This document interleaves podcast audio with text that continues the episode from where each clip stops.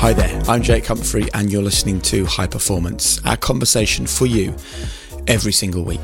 This is the podcast that reminds you that it's within your ambition, your purpose, your story. It's all there. We just help you unlock it by turning the lived experiences of the planet's highest performers into your life lessons. And in a moment, you'll hear a conversation with myself and Professor Damian Hughes speaking to a great leader. And as you know, in the last few days, we have lost a great leader, Her Royal Highness Queen Elizabeth II. And the reason why she was a great leader is because she was a great follower. The very best leaders have a North Star, have principles, have guiding lights which they follow. Now, for Queen Elizabeth, that guiding light was religion. And it doesn't have to be religion, and it doesn't have to be faith. But all great leaders do need something something they truly believe in, something that guides their every decision. And I wanted to share with you um, a reading that the Queen shared over 20 years ago because I think it speaks to the power of high performance. Go forth into the world in peace. Be of good courage. Hold fast that which is good. Render to no man evil for evil. Strengthen the faint hearted. Support the weak help the afflicted, honour all men. So the Queen talks there about peace, about courage, strengthening others, honouring everybody. And that's exactly what we aim to do here on the High Performance Podcast. We want you to get peace and courage from these episodes. We want to support you in your own journey towards high performance and we want to strengthen you as you walk forwards. So, this episode, which is dedicated to the memory of her Royal Highness Queen Elizabeth II, is a conversation with a leader. And you'll hear a conversation with a leader who also has a guiding light behind him. Here's what to expect on today's episode of the High Performance Podcast. When I came second, my father didn't talk to me for the week because he said, You put shame on the family name.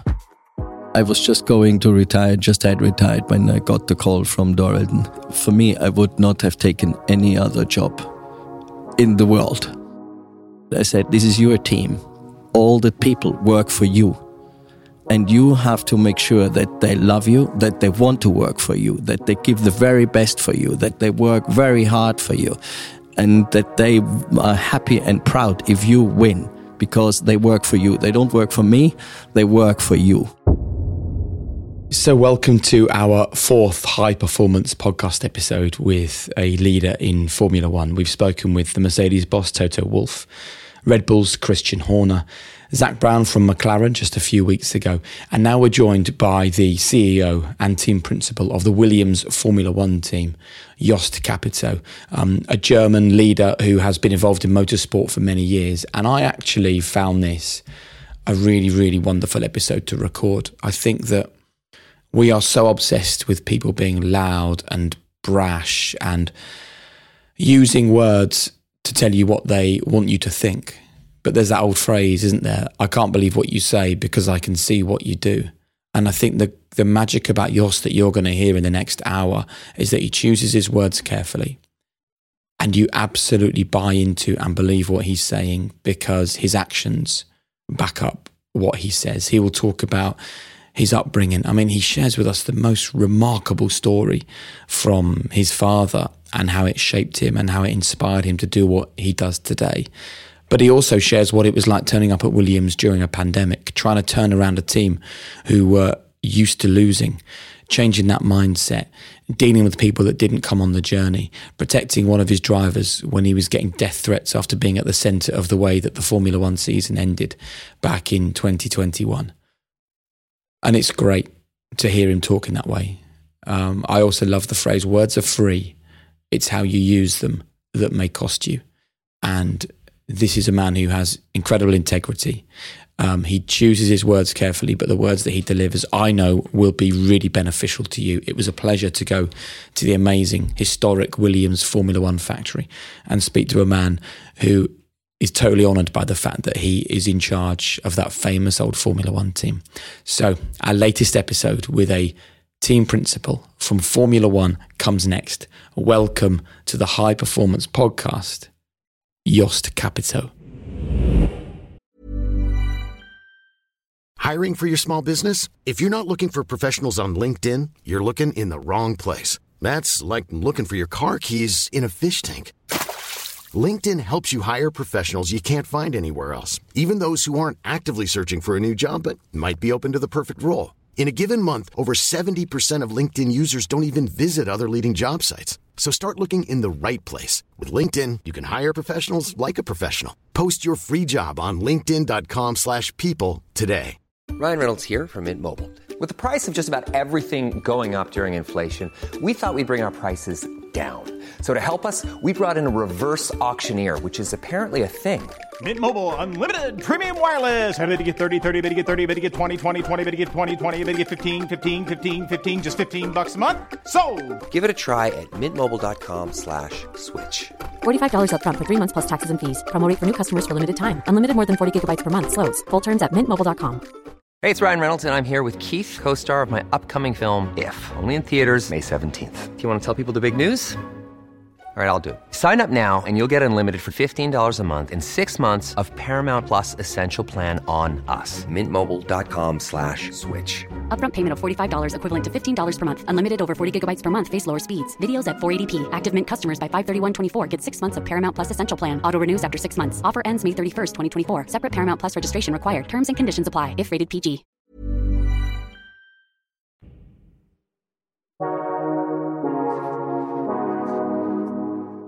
Let's start as we always do. What, in your mind, represents high performance? Oh, you start with a difficult question. So, you know, high performance is, you can have in various areas. All my career I was involved in high performance cars, and that's what I always wanted to do. When you define what a high performance car is, it needs to be high power output, fuel efficient, a sporty chassis, good handling, good brakes. So I think that that shows that high performance is not one attitude. You know, high performance is every attitude on the product or on the project you want to achieve. So it's very difficult to explain. For the car, I think it's much easier to explain than um, you have high performance humans. I think that's also very complex. It is dedication, it is loyalty. You have to make your objective your living if you want to be really high performing. And then it's again high performance team that is then uh, again more complex just a couple of high performing people don't necessarily become a high performing team, isn't it? Because the, the dynamics within the team has to be right. So you have to get the right people together to create a high performing team. It's not just get the biggest high performers, put them together, and then having a high performing team. I think that it's that's never the case. And to say getting the right people together to create a high performance team is easy. Doing it is very difficult. We're talking to you here in the beautiful experience centre at, at, Williams, and you just look around here to see the history of this incredible team. And you came in at a time when Williams was struggling, things were very difficult, and your job was to find high performance within this team. So, can we go right back to the day that you walked in the doors of the Williams Formula One team? And I guess the first thing is, how did you decide to work out what was here to see the truth of, of this team? You know, I started in February last year. That was the COVID times, so I couldn't even come here. So I had to start from home in Germany.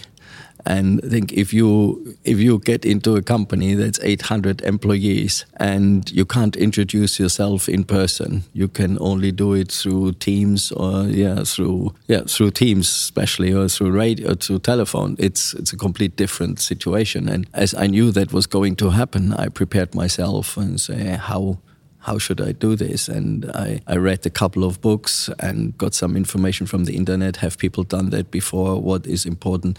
I found it's um, that uh, on one book that a person, a guy who came in as new CEO, did questions to the management. And I thought this is quite a good idea. We have about 80 managers and directors, managers. So having the same questions to all of them in a half an hour session so that's what, what I did. We had first we had a town hall where everybody could dial in.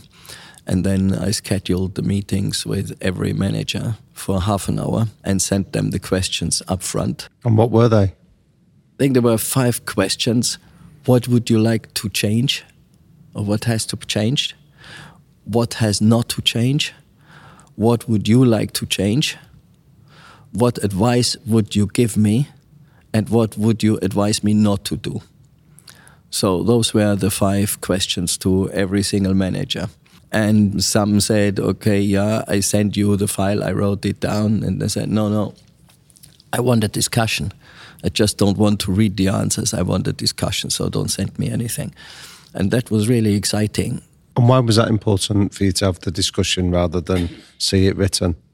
Because if you see something written, you don't know really is that what is the real meaning behind it, isn't it? And if you have a discussion, you can ask the questions, you can, and then you get much more out of. Uh, out of it than just reading something. So even if they had prepared it, they had to tell me and not sending me to read it. So that for me, it's important to, you know, in the voice you hear also what you hear more than when somebody tells you something than you read the words because you get more emotions you, you get more feeling what what does the person think about it? What does he feel when he says that? And out of those five questions just which one gave you the most revealing answers? I think all but then you could see you could see when and I clustered the answers and it came up that so what do you want to have to change or what should be changed? You see you came up to four or five things that always got repeated. When you say what should be not changed, and it was very much what not should be changed is the name Williams, the heritage should be should be important, should not be forgotten, and the the family feel of the company. So that was, I think, 80% said these three. So then you get, I got the feeling what's really important. And when you see three, four things that 80% think that should be changed, it's pretty clear that those are the things that should be changed. And then you have to set the priorities. And with that, I could easily set the priorities, what has to be made clear that is not changing. So coming then in the team and say, look, it's very clear, the name will stay we'll keep the museum. The heritage is important for us. Yeah, and the way you work and the family feeling we have as a family-run business, this will stay. So that gave then the whole team the confidence that that there is consistency, a continuity, and that they can continue feeling the way they, they feel. And what was the overarching message for what needed to change? The overarching message for me to change is to create processes improve processes and to increase the efficiency. And also the getting getting rid of silos. Yeah, to increase the cooperation within the different areas. That was the main thing that, that was said that has to change, and I would say this is the hardest thing to change. That comes then was the overarching meaning was that needs a culture change. But I'm but I'm surprised you mentioned the silos when people had told you that that family dynamic was very evident. How do you feel that silos had developed even when you had that kind of family dynamic in the wider business? It's a it's a very good question, and you have to see how that how that comes. I think when you have a family business that is quite small, then it is quite easy. The communication is pretty simple. Yeah, because everybody knows everybody, everybody talks to everybody. When you get to a certain size, this is not working anymore. And if then if you continue like this kind of communication, then a lot of things get lost and then the communication gets split into various areas. So you have a communication in design, you have a communication in the shop floor, you have a communication somewhere else, and they are not necessarily the same. Right. Yeah. So to get the same thing again, you need to lots of communication to everybody and in the same way so that you get say the same feeling back again but that needs systems to do that and it needs a process to do this and that's what we established this is very helpful for people that listen to this who are business leaders but also you know parents making sure they communicate better with their kids or teachers, lots of teachers listen to the high performance podcast as well. So you've had this message loud and clear from this place that people are working in silos, the processes and the communication is not good enough. Then you finally get a chance to come here to Wantage to meet the team. How do you how do you practically go about making these changes? Yeah, the first thing is again when I came it was all COVID and nearly everybody was working from home. Then I was here, but nobody else was here really. So that didn't make it make it easy. But we established town halls after every race. So every Monday, Tuesday after a race, we set up the teams meetings where everybody could dial in and uh, so we got the information about what happened in the race and what also to discuss what has to be done for the next race. And it's not just a race team, isn't it? We got 50, 60 people going to races, but we've overall 800 people. So it's the vast majority is staying home and working at home, and they have to identify themselves with what's going on on the racetrack because that's finally the delivery of what everybody does. So that's communication. Then it needs a lot of communication also from HR what's going on, and it also needs uh, for me to walk around.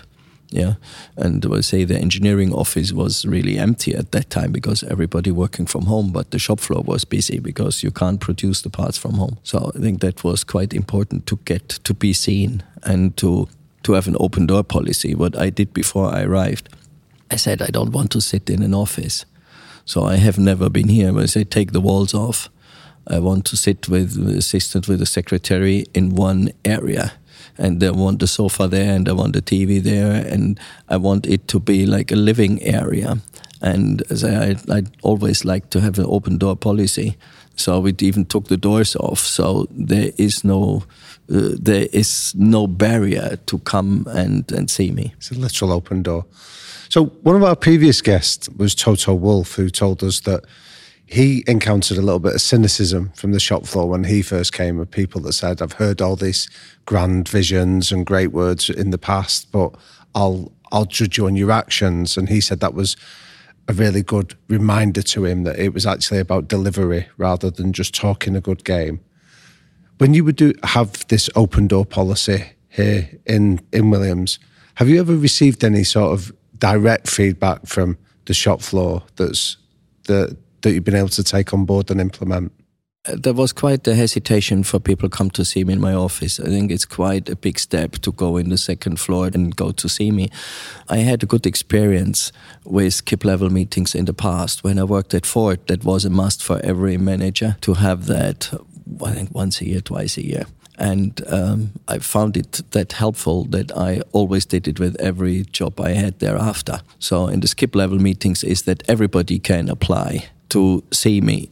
So just explain the origins of that term skip uh, skip level. So you go to the level above your boss. Yeah. So everybody everybody can. So it's any level you want. Any level, A- any anybody who wants to talk to me, wants to see me, can go in these meetings, right. can apply, and this is much easier than just go up there and ask for a one to one, isn't it? So, and in those meetings, I think they are really excellent because I'm then we have 10, 15 people and we have one and a half hour and we talk about everything, everything Brilliant. people uh, are bothered uh, want to know.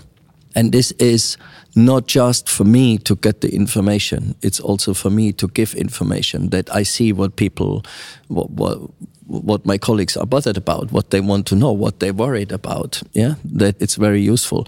But also the interaction. If you have from all various departments and you have all different levels, you have managers, you have a guy from the shop floor, you have a cleaner. They they have never met each other. Yeah, they don't know what they work. They don't understand what is the issues of another department, and then you very often find, oh, we have the same issue, or oh, we had this issue, we found a solution. And this interaction in these skip level meetings is fantastic. So those are the meetings I appreciate most and uh, I think they are really excellent also to get the, the silos down because the people know each other, then get to know each other, understand other other people have also issues. It's not just only I myself have issues; it's everybody. And uh, I take these issues then in a management committee, and it's all then anonymous. I don't say who said what, but then we discuss these issues in the management committee and decide solutions. So, and that gives then the feedback, then gives the employee and say, yeah, you know, I went in that meeting that and, and something has been done. Yeah, it's not everything can be solved immediately, but but I think a, a fair amount. So I can see how that fits within that earlier phrase you used around you had to change the culture here when you came in. But I've also read the comment that you made that the culture seemed to be almost like downbeaten by the performances and again, one of our previous guests was Paul McGinley, the Ryder Cup captain for Europe in the golf, where he'd spoken about some advice Alex Ferguson, the football coach, had given him about you always want to be the hunter, not the hunted. And it sounds like when you inherited it, it was a culture of feeling that you were being hunted. So, how have you gone about addressing that mentality shift? You know, we have to say that in in the years before the before the Williams family sold the team, they they had difficult times on the financial side, on the sponsor side. So there was not not a huge amount to invest and to take the team forward. It was very much in survival mode. And with that survival mode, when you see the other teams invest and move on, then if you can't do it, you feel like, yeah, of course we can't be competitive because we can't do this, we can't do that, and then you get to a feeling the team says, okay, it's it's fine, we are good where we are. Yeah, and if you are then a couple of years really last, it is you know, okay. As long as we were there, this is good enough. It's fine. We are part of that, and and this is fine. But then to get this back and say we can do better, but it's not that easy either because we have the gap to the bigger teams. Yeah, they had done the investment. We haven't done the investment. So you have to catch up. It's not like not with the cost cap now that everybody is on the same level.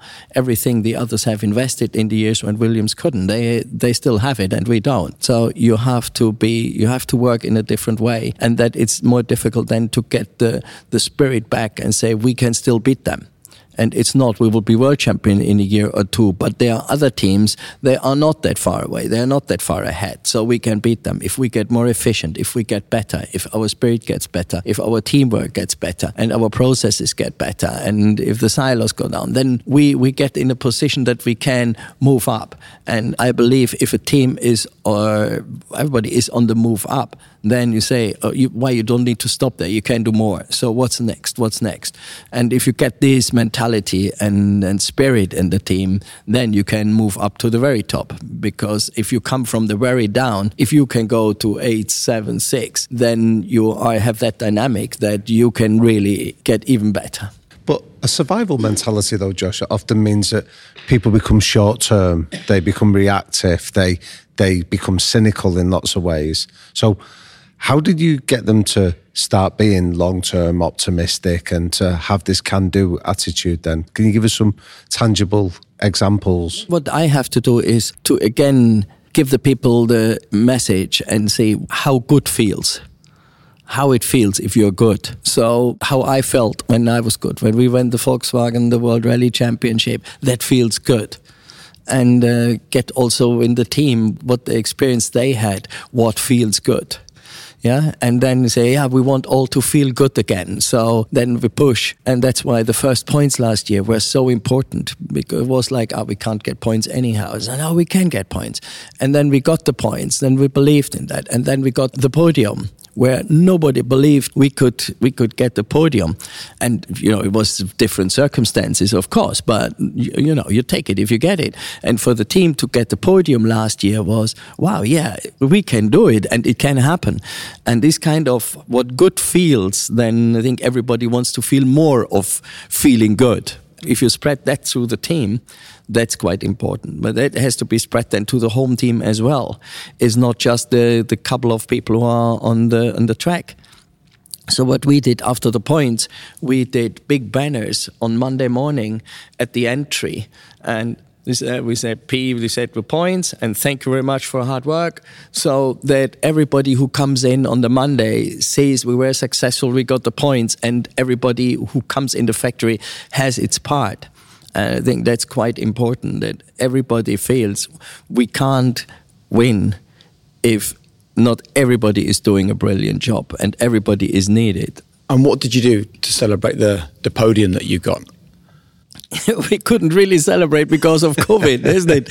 yeah, we I suppose that's the problem, isn't it? But what did you do to the team then to sort of to drive home the fact that that was the first podium this team had had in such a long time? Yeah, but we couldn't do anything because everybody was was out. Huh? We we couldn't do a lot, and it was also in the middle of the season. Huh? It was the first race of a triple header and it was COVID, and uh, so it was quite difficult, and we couldn't do events yeah, the first time we had this spring, we had the first time we had a town hall where where everybody could come, in person. Everything else had to be on Teams. So now for this year, we will have a family event in September where every employee can they come with five people, so they can bring friends. They have an open door. They can show where they work, and we are also planning for the first time again after COVID, like we have a Christmas party. So I think that even even if we do not have a podium to celebrate or anything, but we have to bring the team together, and you have to acknowledge if you have good results.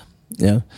Let's talk about you personally. So you come into the team, you speak to your managers, they give you some feedback, but then you've got to try and work out for yourself as well what the problems are.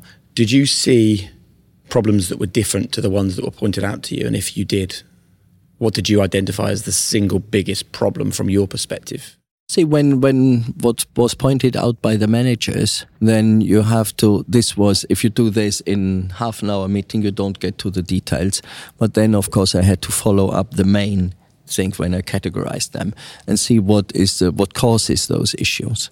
Yeah.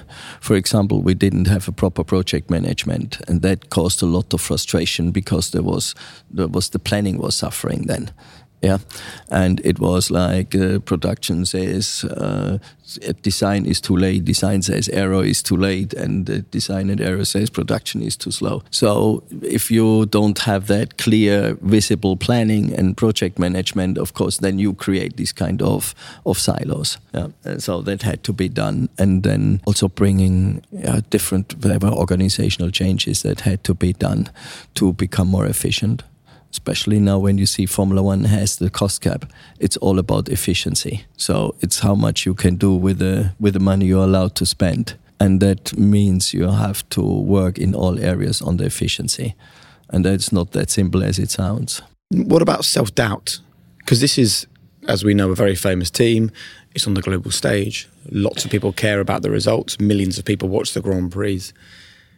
Did you have any self doubt or any imposter syndrome or any fear when you walked in here about whether you could turn this team around? No, never. really? No, never. No, no. But it I, maybe that sounds arrogant, but it is not. I, um, you know, I. I was just going to retire, just had retired when I got the call from Dorilton. For me, I would not have taken any other job in the world any other job in the automotive industry or in in racing. You know, I'm I'm Formula One, following Formula One, Formula One fans since I can think. It was in the early 60s. I went with my father to the Grand Prix on the Nürburgring, where still was the paddock in the old, in the in the old paddock, and we could go to the Ferraris and touch them, and it was all open. So I'm a Formula One fan since then, and I never ever thought I would be in the position to to run Formula One team. Or that was so far out of reach, isn't it? Because that was impossible. And then you know when I was approached by Ron Dennis to McLaren, that was a huge honor for me. And then unfortunately, Ron left, and with that, um, with that, it didn't work to stay there. And uh, then the people said, "You have an open." You, you have something open in Formula One. I said, no, I learned so much from Ron in that time. I really enjoyed it and was happy that I've done it. And um, I didn't come to Williams to say I have to, you know, to for me doing something, isn't it? It's just having the honor to to run Williams and to to to get Williams back from from really from the lowest point they ever been. I think that's the only challenge that I was willing to accept. And I know it's difficult. It's not. Uh, it sounds like a fancy job, but it's a really hard working job. But I was really taken by that description you said about being a young boy and going to your first Formula Ones with your dad and I like that almost that wide-eyed innocence. Now, having sort of come into the world and experienced some of the harsh realities of it, how have you managed to retain that that kind of naivety or enthusiasm for it without becoming cynical or hard bitten by what you by some of your own experiences? I think the main thing is that well, I say that I'm I'm highly competitive yeah and but it had to be the area it's cool to be the best in math. That was not my thing is that? I didn't want to be the best in math but i started racing on my 16th birthday and that's i wanted to be competitive in in racing And then when I started in the industry and uh, started developing cars, high performance cars, I wanted these cars to be the best high performing cars and even against the highest competition. You know, when I was at Ford, I got in charge of all the STs and RS models. And I'm still very proud of, of these. And when I was in Ford in the US, I wanted the Raptor to be the best off-road SUV that's also on the road. It had to be the best. And we did the Shelby GT500. It, it had to be the best performance car in the US. And then if I go racing, I want to be the best. And that doesn't mean you can only get satisfaction when you win. You can get satisfaction if you move forward and you you move towards your objective. Yeah, coming to Williams, I know that's not the two, three year work to get it back to the top. It's it's a five to ten years work. But as long as you see you can move forward and you can move the team forward and you get better, that gives me the satisfaction to work hard every single day. And where did this relentless determination to be the best come from? You know, it came very much when I started racing. And when I came second, my father didn't talk to me for the week because he said, You put shame on the family name. And As a joke, or was he being serious? No, it was serious. He didn't talk to me for a week when I came second and I didn't have at that time the best material, most likely. So my father, he had the company, he supported other race drivers. They got new tires from him for every weekend. I did get new tires for every second weekend, and but I was competing against them. So I had to then to turn the tires around on the rim for the second race that they were still good enough, but I still I had to beat all them. And already from I think before I had the first race, I had uh, I had a piece on always on my desk that said second is the first loser. And wow. for, for me, it's painful not winning. So take us into that that moment then. So you're 16, you're racing, you've come second, and then you come off and your dad's just blanking you. How did you process that? I think you, if you want, first you have to love that racing to continue yeah, I think many would say, okay, then I don't go racing anymore, forget it. Then I don't get this these hard times, isn't it? And so first you have to really love what you do. If you really love what you do, I think then I didn't feel good when I came second as well. So I think I got to the stage that I felt yes, I put shame on the family name. So it's absolutely right. But, not so you believe that? Yeah. You believe what it made said that believe me, yes and then having this thing for me that was not given to me, I put it on there. The second is the first loser. I think then you feel physically bad if you're not winning. So, what do you think your dad was trying to achieve at this point? I think my dad was highly competitive as well. He he wanted to be the best in ever. When we went into the Dakar together, so I won in '85 the truck category with him in a Unimog. And it was clear when we prepared for that, he was very clear to all of us we're not going there to finish, we're going there to win. And we were the private team. There were five, six, seven truck factory teams. He said, We are not going there to finish, we are going there to win. And it was so adamant and pushed it into everybody that there was no other way. We have to win and then we won in 85 we won the truck category with just two trucks and four people against all the big factory teams. I think if the attitude is it's nice to win you never win. I think you have to have there is there is no other option. We have to win finally. It's not like every race every day but we have to win finally. If if that's not the objective for everybody then we'll never get there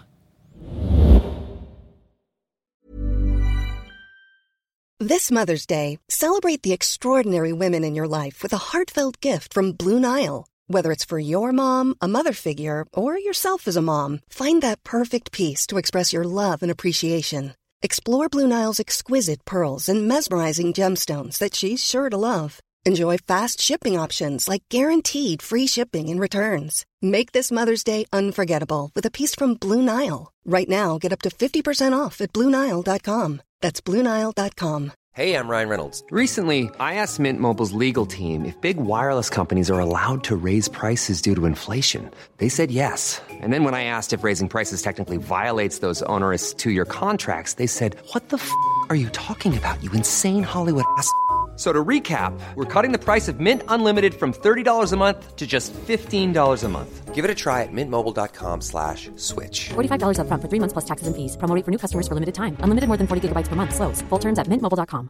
Hiring for your small business? If you're not looking for professionals on LinkedIn, you're looking in the wrong place. That's like looking for your car keys in a fish tank. LinkedIn helps you hire professionals you can't find anywhere else, even those who aren't actively searching for a new job but might be open to the perfect role. In a given month, over 70% of LinkedIn users don't even visit other leading job sites. So start looking in the right place. With LinkedIn, you can hire professionals like a professional. Post your free job on linkedin.com slash people today.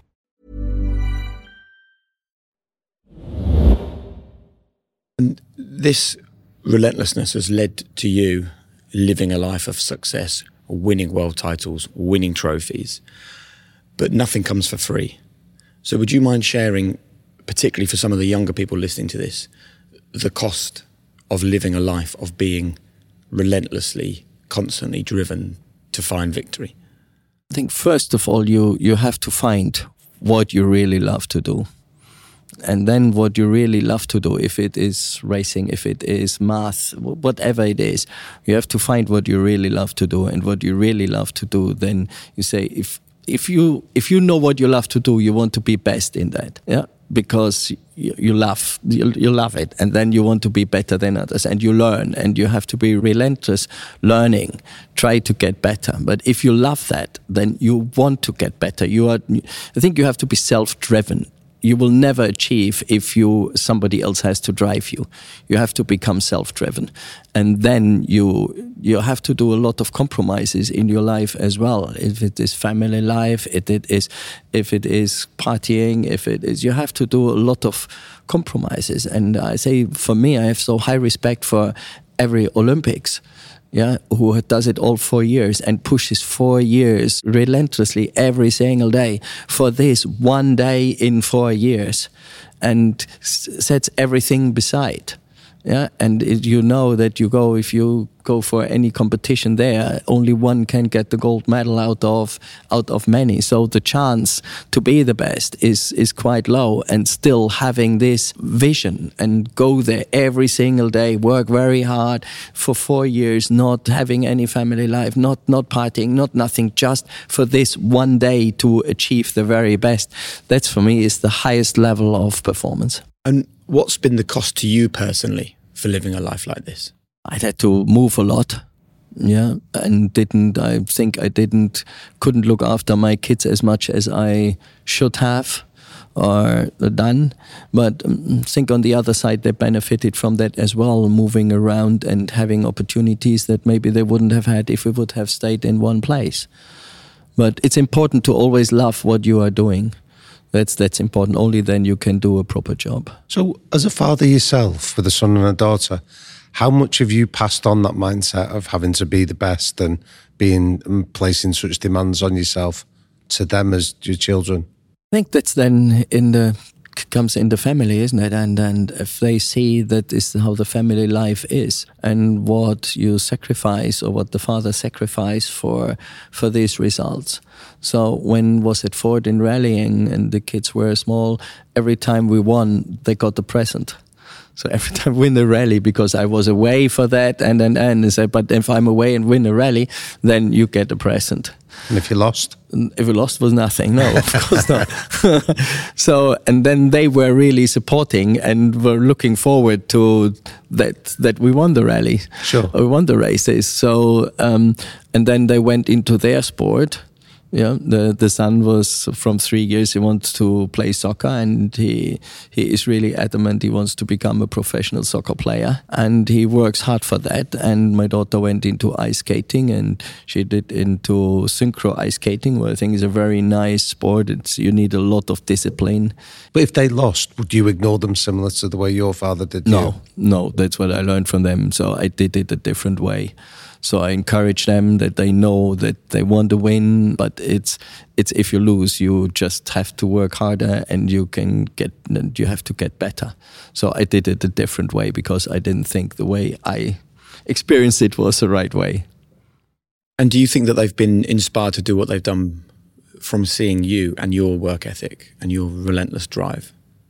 Well, I never asked them. I think that comes natural then, isn't it? And uh, they have been part of. I developed the cars, the performance cars I was involved in, and I took these home and was proud about it and told them what we have done. And then it, it's very similar to racing as well, isn't it? So I think they have they have seen that it's they have seen that it's yeah you get something out of winning. We've gone through a, a brilliant story of starting out asking for drivers' autographs, loving motorsport in that respect, getting all the way through to running a Formula One team. Was the hardest period in all of that when you had that very short spell at McLaren? And would you mind sharing with our listeners here what you learned from a period where you made a decision that didn't work out? I wouldn't say it didn't work out at McLaren you know, I had uh, quite long negotiations with Ron to met him to to we we got closer, and I think I learned a lot from him, and I highly respected him as long as I was aware that he was running McLaren, what is a very long time. And uh, his achievements were absolutely fantastic. And I said that he chose me to, to run the team was for me was a huge honor. And we had long discussions. And then even the couple of months we worked together where I, I would not want to miss that. And I don't think I would be as good in the job now without that. What did it teach you then that you take now into this job? You know, we didn't have always the same opinion, but but we could have a proper discussion and and see where he comes from. He was quite very extreme, and what what I learned from him is is really the discipline. Yeah, I also learned from him things you might not do that as you should do. But like what, for example? Uh, for example, in they were in the engineering office, uh, they were not allowed to have a coffee because it could be it could damage the the it the floor. Right. So we could okay, yes, we'll be careful, but but we can free that up a bit. You have to trust people as well, don't you? Yeah, yeah. And, and I was highly impressed by by Ron how he built the company, how he ran the company, and the discipline and how he approached people and how he could motivate people.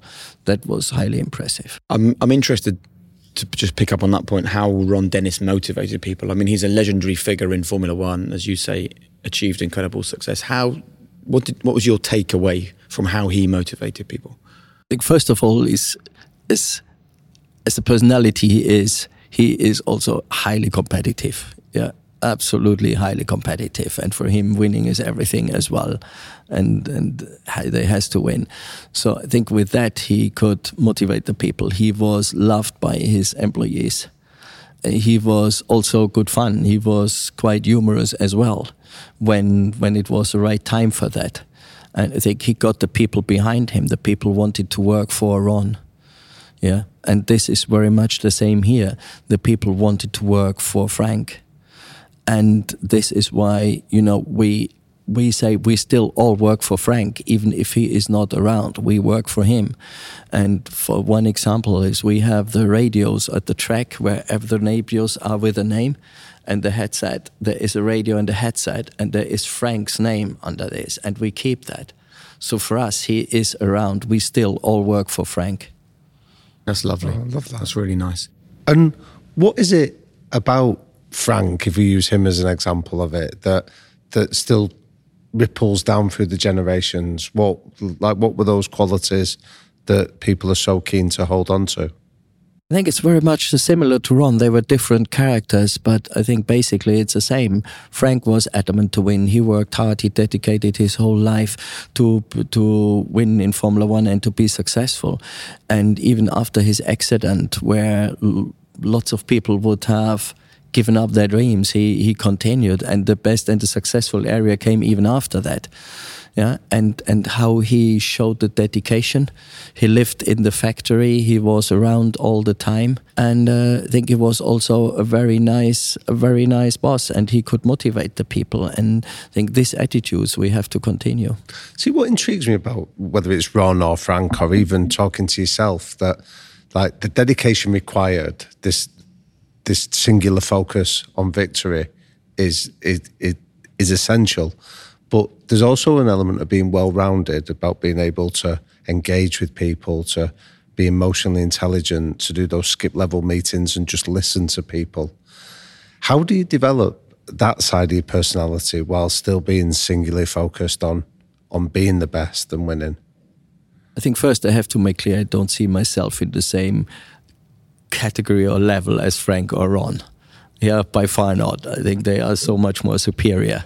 So I don't see me in that level. Okay. Yeah. Well, that was my they, that was my they, interpretation. They created no, they created something. They grew it up, and I, I I just went into McLaren when it was all built up, and I came here when it is built up. So that's a complete different category, and I think that's uh, that's a level I will never achieve, and uh, I can't achieve. That's for sure.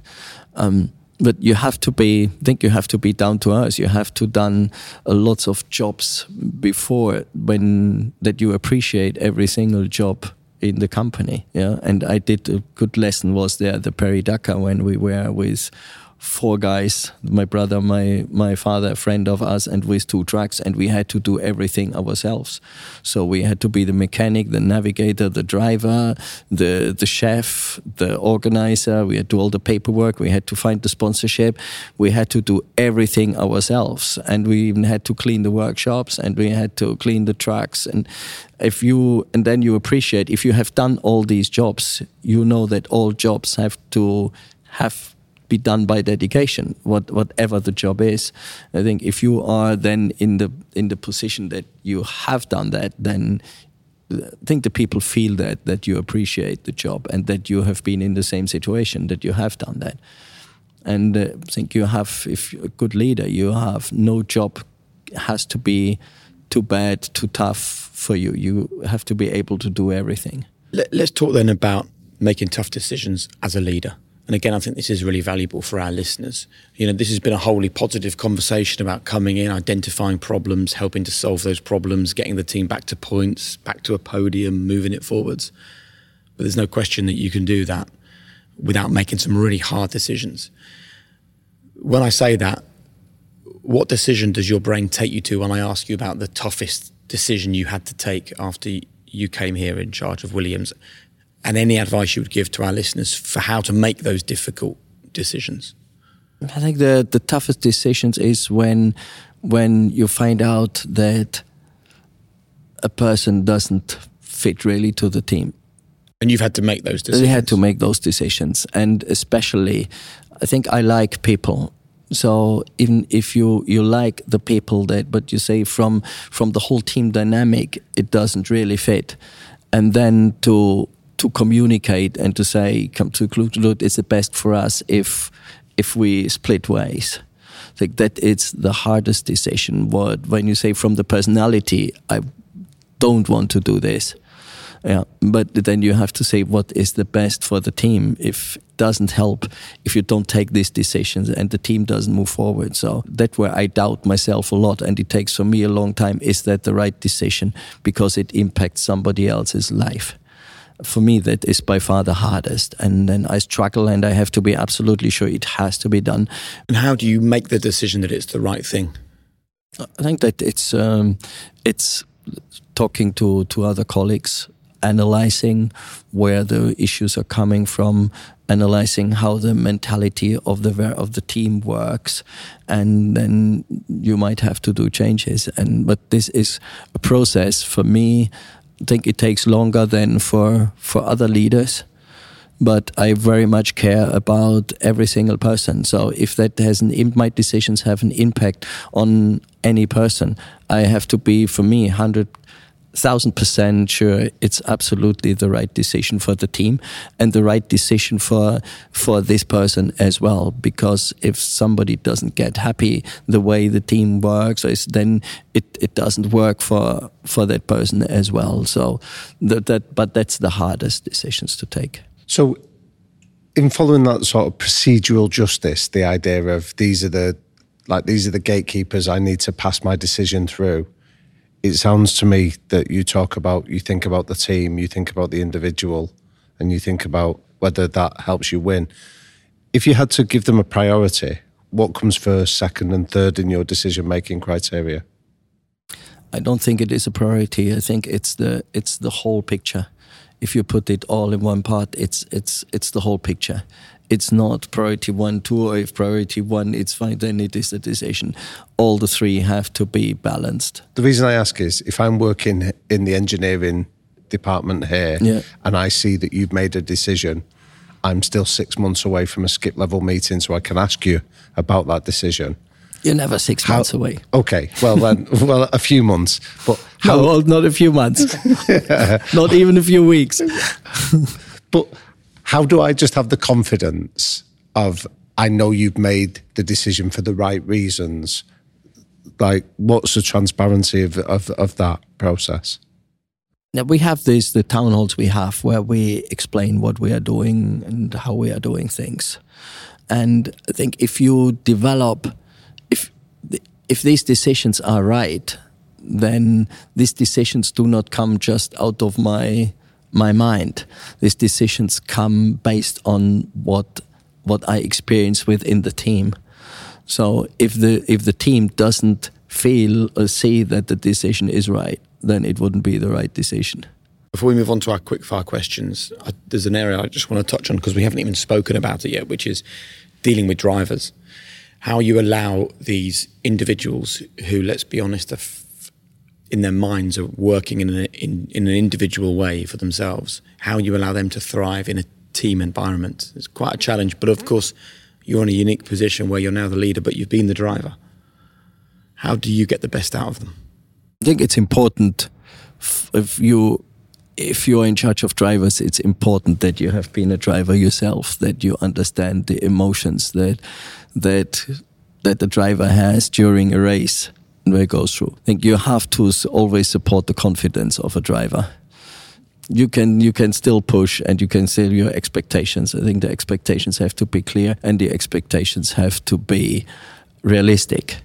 Yeah and then giving them the support and making it very clear that the drivers are that everybody works for the drivers.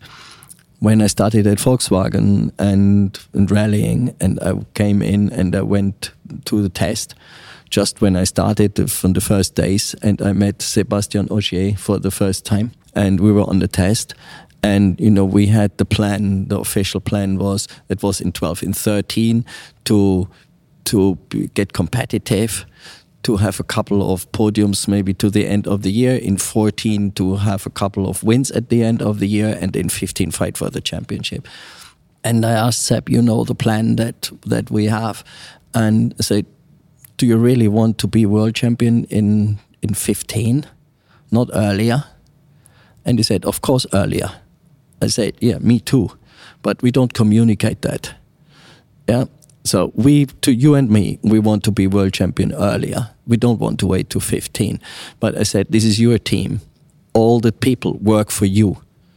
And you have to make sure that they love you, that they want to work for you, that they give the very best for you, that they work very hard for you, and that they are happy and proud if you win because they work for you. They don't work for me, they work for you. And that created this relationship that he understood that if he wants to be world champion, he needs every single member in the team working extremely hard for him to win.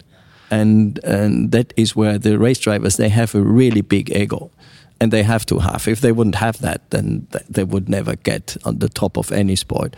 They have to drive the team that the team loves him and supports him and gives the, everybody gives the very best for him to win and then we won the championship in 13 that's interesting because when you said the team works for him. I was kind of thinking, well, how do you communicate that to the people here? But actually, what you're saying is by telling the driver the team works for you and you work for the team, you're putting real responsibility on their shoulders Yeah. to take the team with them, Yeah. not just to drive the car, but Yeah. to be a leader within this team. Exactly.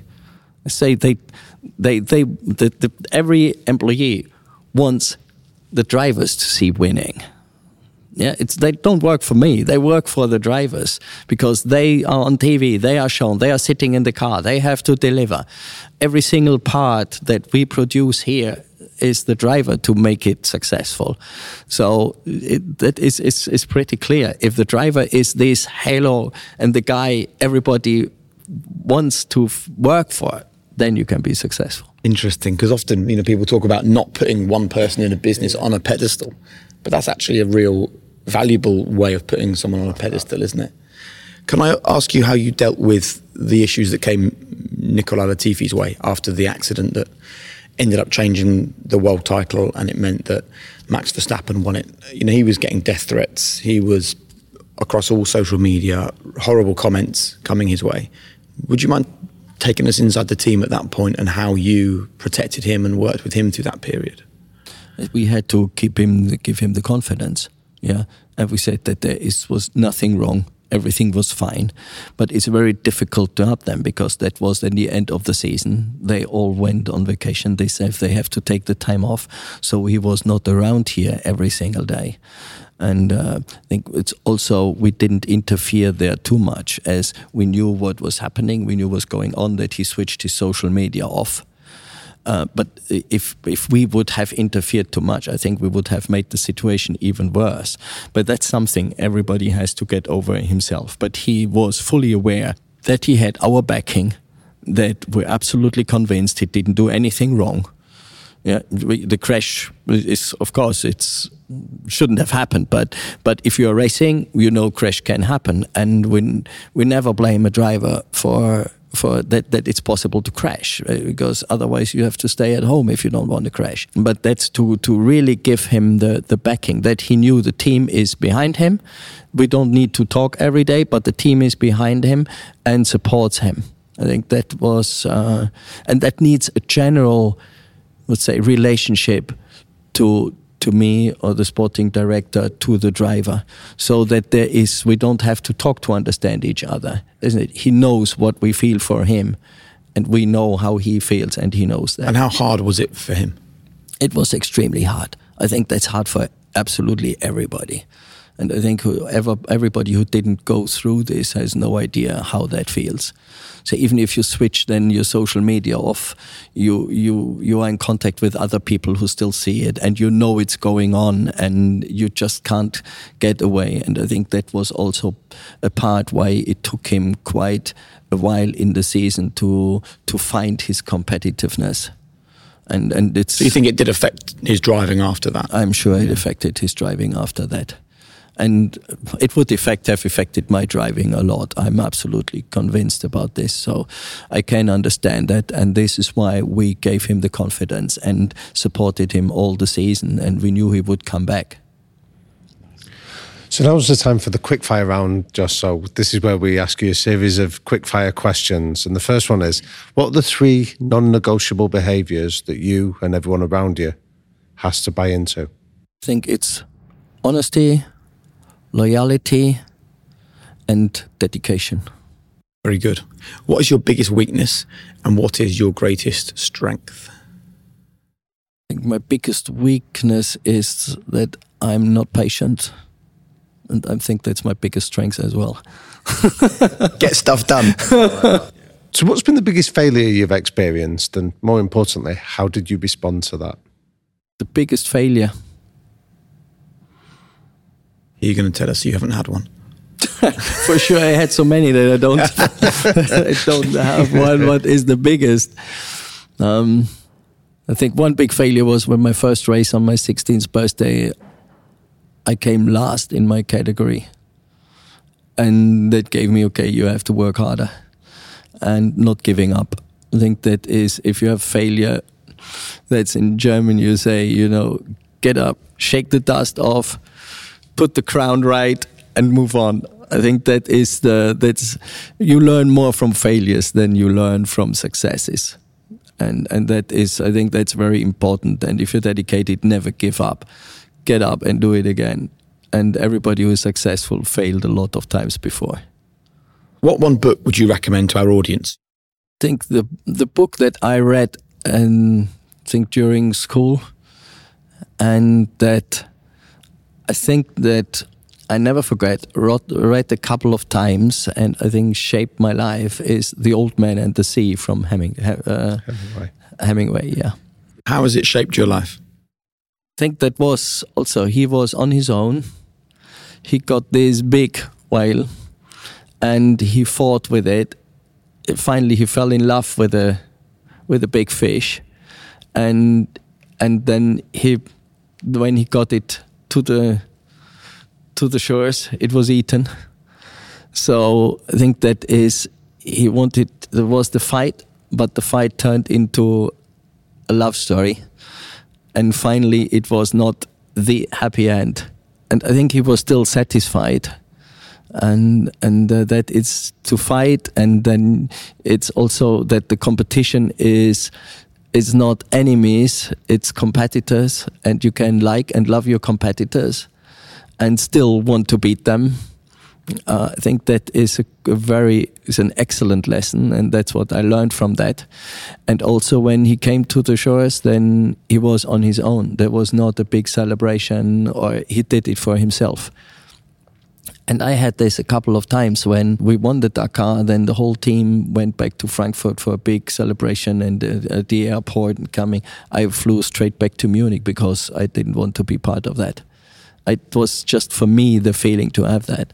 When I was a team manager at Porsche and we won Le Mans in '94, when the car finished, went through the finish line, everybody celebrated. I locked myself in my office in the truck, cried for half an hour before I could get out. Right. So it's what what I did not have is that I always felt it a couple of seconds inside myself when there is a success, but I didn't have to to shout that out or, or be vocal or anything about it. So it just was for myself. And finally, what, have you? Do you have one final message for our listeners of your golden rule for living a high performance life? It's stay human, be highly empathic, have your objectives, and follow your dreams. Damian. Jake.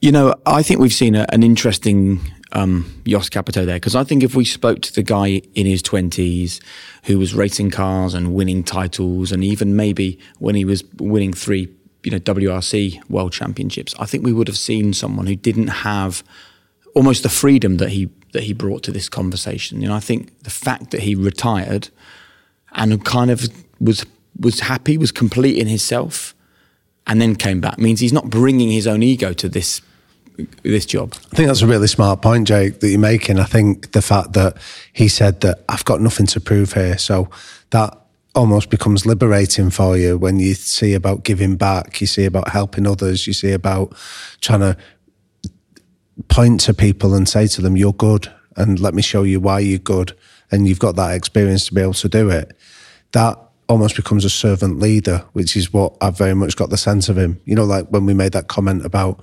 Ron or Frank, and he was quick to point out that I'm not, I'm nothing like them. There was a real humility there that he was, a, he saw himself as a servant of his uh, of his team rather than being the head of it. But do you think that then, because you know, he said to us, didn't he, which was pretty shocking that his dad, when he came second in a race. His dad wouldn't speak to him for a week when he was a 16 year old. And then he, he got that sort of thing and engraved it on his own desk that second is the first loser. I find it hard to marry that up with him being happy at a team that is regularly losing. So do you think it's because th- all of that was about him and now this isn't about him? Yeah, I think I think there's something there because the significant part for me was that he didn't take those same lessons that his dad had applied to him and do it to his own children. So I think whilst he might have accepted it in relation to him and he was willing to make that sacrifice and and put himself under that inordinate stress of believing that he had to win or he wasn't worth engaging with, that's not what he does with his children, and it's not what he's doing with his own drivers and his own team. So I think there is something in that that maybe individually he was prepared to take on that stress, but he recognises how unhealthy that would be to apply that to others. Yeah, I thought it was really interesting. And also, it's a reminder to put empathy above opinion because we can all look at it and go, how has he not suddenly turned that team around? Why aren't they winning races? Yet he comes and tells us that for the first few months, he never even saw anybody. Like, change a culture at a team, yeah. turn a losing team into a winning team, but you can't meet anyone because of COVID. Yeah, exactly. So, but again, I think that's a really important lesson for anyone to, to, hear this that don't get caught up on just looking at results and assuming that if you come in last, you're bad. I think looking at it in terms of what's going on there, what's the process, are they improving, what are the measures that they're doing it? And then when you understand the context of it, actually making improvements is going to be a far more significant measure of just uh, just impact than whether they're coming on a podium or not. Uh, we had a really nice message from a gentleman called Andy who said, I want to speak to you um, about two people who are co founders of a business called Financielle, a female focused app helping women take control of their money. I used to work with them both. They were part of the senior team at Travel Counsellors before launching their own tech business last year. And I think they could give you a brilliant perspective for high performance. They talk a lot about males as allies and families taking control of money together, not leaving everything to the woman in terms of practical and mental load, but positioned in an open and inclusive way. I think they'd be a great fit. And they're huge fans of the High Performance podcast. Well, let's meet Laura. Laura, is all of that true? It is, and it's alongside my sister Holly. Um, but you've only got one of us today, thank uh, thankfully. No worries. Well, I want to start then by talking about how men can be better allies to women? We kind of position ourselves as lifting the lid to men and women about a lot of gender equalities. And it's just interesting, obviously, the recent success of the women in the Euros and, and, you know, Ian Wright coming out as such a big ally and, and speaking openly about, you know, what we can all do together. And I think where we see allies in the world of finance is that we all need to come together and work together and recognize some of these differences, but apply practical solutions to them. And so when we we often see things like female mentorship programs and it's females mentoring other females and it's kind of like well, why why wouldn't we just be inclusive and get everyone's help to get everyone up to the same level and and play as a team and so we really advocate this kind of role of the male ally um, rather than kind of this blame culture of men which is sometimes seen or this kind of it's not my problem position. So yeah. So where does this come from then, Laura? Where's this drive to want to level the playing field? The business was an Instagram page before it was an app, and it was built, I guess, on the northern principle of speaking a bit directly about money. Um, and what we found was speaking directly about money, and, and actually, we produced a, a really simple plan that we call the Couch to 5K for Money, which is anyone can start, just like when you're getting off your couch and you're running to the first lamppost and you just need to learn just enough. You don't need to suddenly go and be a financial advisor. You don't need to be the stock market. But actually, basic money management is something that we're not taught. What we found is the demographic overwhelmingly swung towards females. So when you dig a little bit deeper and you do customer interviews and you get to know your community, it's because females tend to handle the mother load, literally, of um, unpaid labor around the home, spending decisions, even if they've not, you know, they're not earning the wealth in the family. And we kind of thought that this is just wrong. And I just don't think lots of people know about it. People hear about the gender pay gap. So um, for those of you with children, the gender pay gap actually starts at eight. So girls get 5% less pocket money than boys on average. And it's just little stats like that that, you know, my, my husband's a dad of two girls and every day something shocks him and, and he wants to do more as well. So I think it's, it was an accidental fall. It wasn't a, you know, a passion from the age of 10 to to bring equality together. Um, but here we are. And how did the podcast help with the decision to leave a business, set up your own business, all of that kind of stuff? So I remember, and probably my most favourite podcast, but unsurprisingly, was the Shaun Wane episode. I am from Wigan. So yes, and actually he coached um, my brother-in-law. My brother-in-law played for his academy team for years. And it lifted the lid on, on how he, he operated. And, and I felt he was very inspirational about building a high performance team. And I, at that stage, was kind of running Financielle by myself as a hobby. It wasn't a business, but it was this confidence factor of actually you can kind of build a, a, team that can help take this really simple product and take it to lots of people. And it was this the realization that it'll never hit many people and lives won't be changed if I just try and do it myself. Um, I remember Shaun talking about how a coach had made him feel. Um, I think he got dropped and he didn't really know why. And he said, None of my team members will ever be made to feel like that. They'll always know what's expected of them. They'll always know. And, and if they haven't hit that threshold and I have a meeting with them before the game, they'll know already that they're not on the starting list. And I thought, what like a brutally honest but empowering way to help your team members and help your staff. And, and that just stuck with me because I remember thinking, right now it's time to build a team and to set out what's expected if we're going to go do something really big. I'm interested about the dynamic of working with your sister as well, Laura. That that obviously brings its own challenges and its own benefits. What have you learned around that? So I I poached her firstly. So poaching her for skill set. Um, she is an amazing worker, hard worker, works in partnerships. So she's worked at Manchester United before. Um, I actually poached her to join Travel Counsellors and set up the partnerships team there actually. So I knew she had a skill set that I didn't have. And so I was focused on content creation and, and product building. But you know, you need revenue and you need sales and you need to be able to monetize what you're doing. And so I think from a very early start, we both had big ambitions for the business. We were never going to leave careers that um, we enjoyed and that did quite well at just to do something on the side. It was always going to be something scalable. And so, yeah, I kind of signed her in the transfer window and, and, and got her that way. And then since then, you know, we moved very quickly because we're sisters from Wigan. So we've had all the arguments there is to have about this, that, and the other. We know our skill sets. We know kind of how to hold each other accountable. And, um, yeah, you find lots of family businesses, even in the tech world, come out a little bit. And I think it's because you can just move so quick. Great. And finally, what would you say is your biggest learning from the podcast that you'd like to leave our listeners thinking about? I think, especially from a female perspective, it's this feeling that you don't have to be perfect, especially when you start. And so I think females tend to want to do something perfectly or not at all. And I found the podcast a little bit like The Wizard of Oz and lifting up the curtain. And that actually underneath most perfect or what seemingly perfect performances is actually a lot of scrappiness, a lot of mistakes, a lot of real humans behind the curtain. And I think that's Small details are big surfaces. Tight corners are odd shapes. Flat, rounded, textured, or tall. Whatever your next project, there's a spray paint pattern that's just right. Because Rust-Oleum Custom Spray 5 and 1 gives you control with five different spray patterns so you can tackle nooks, crannies, edges, and curves without worrying about drips, runs, uneven coverage, or anything else. Custom Spray 5 and 1.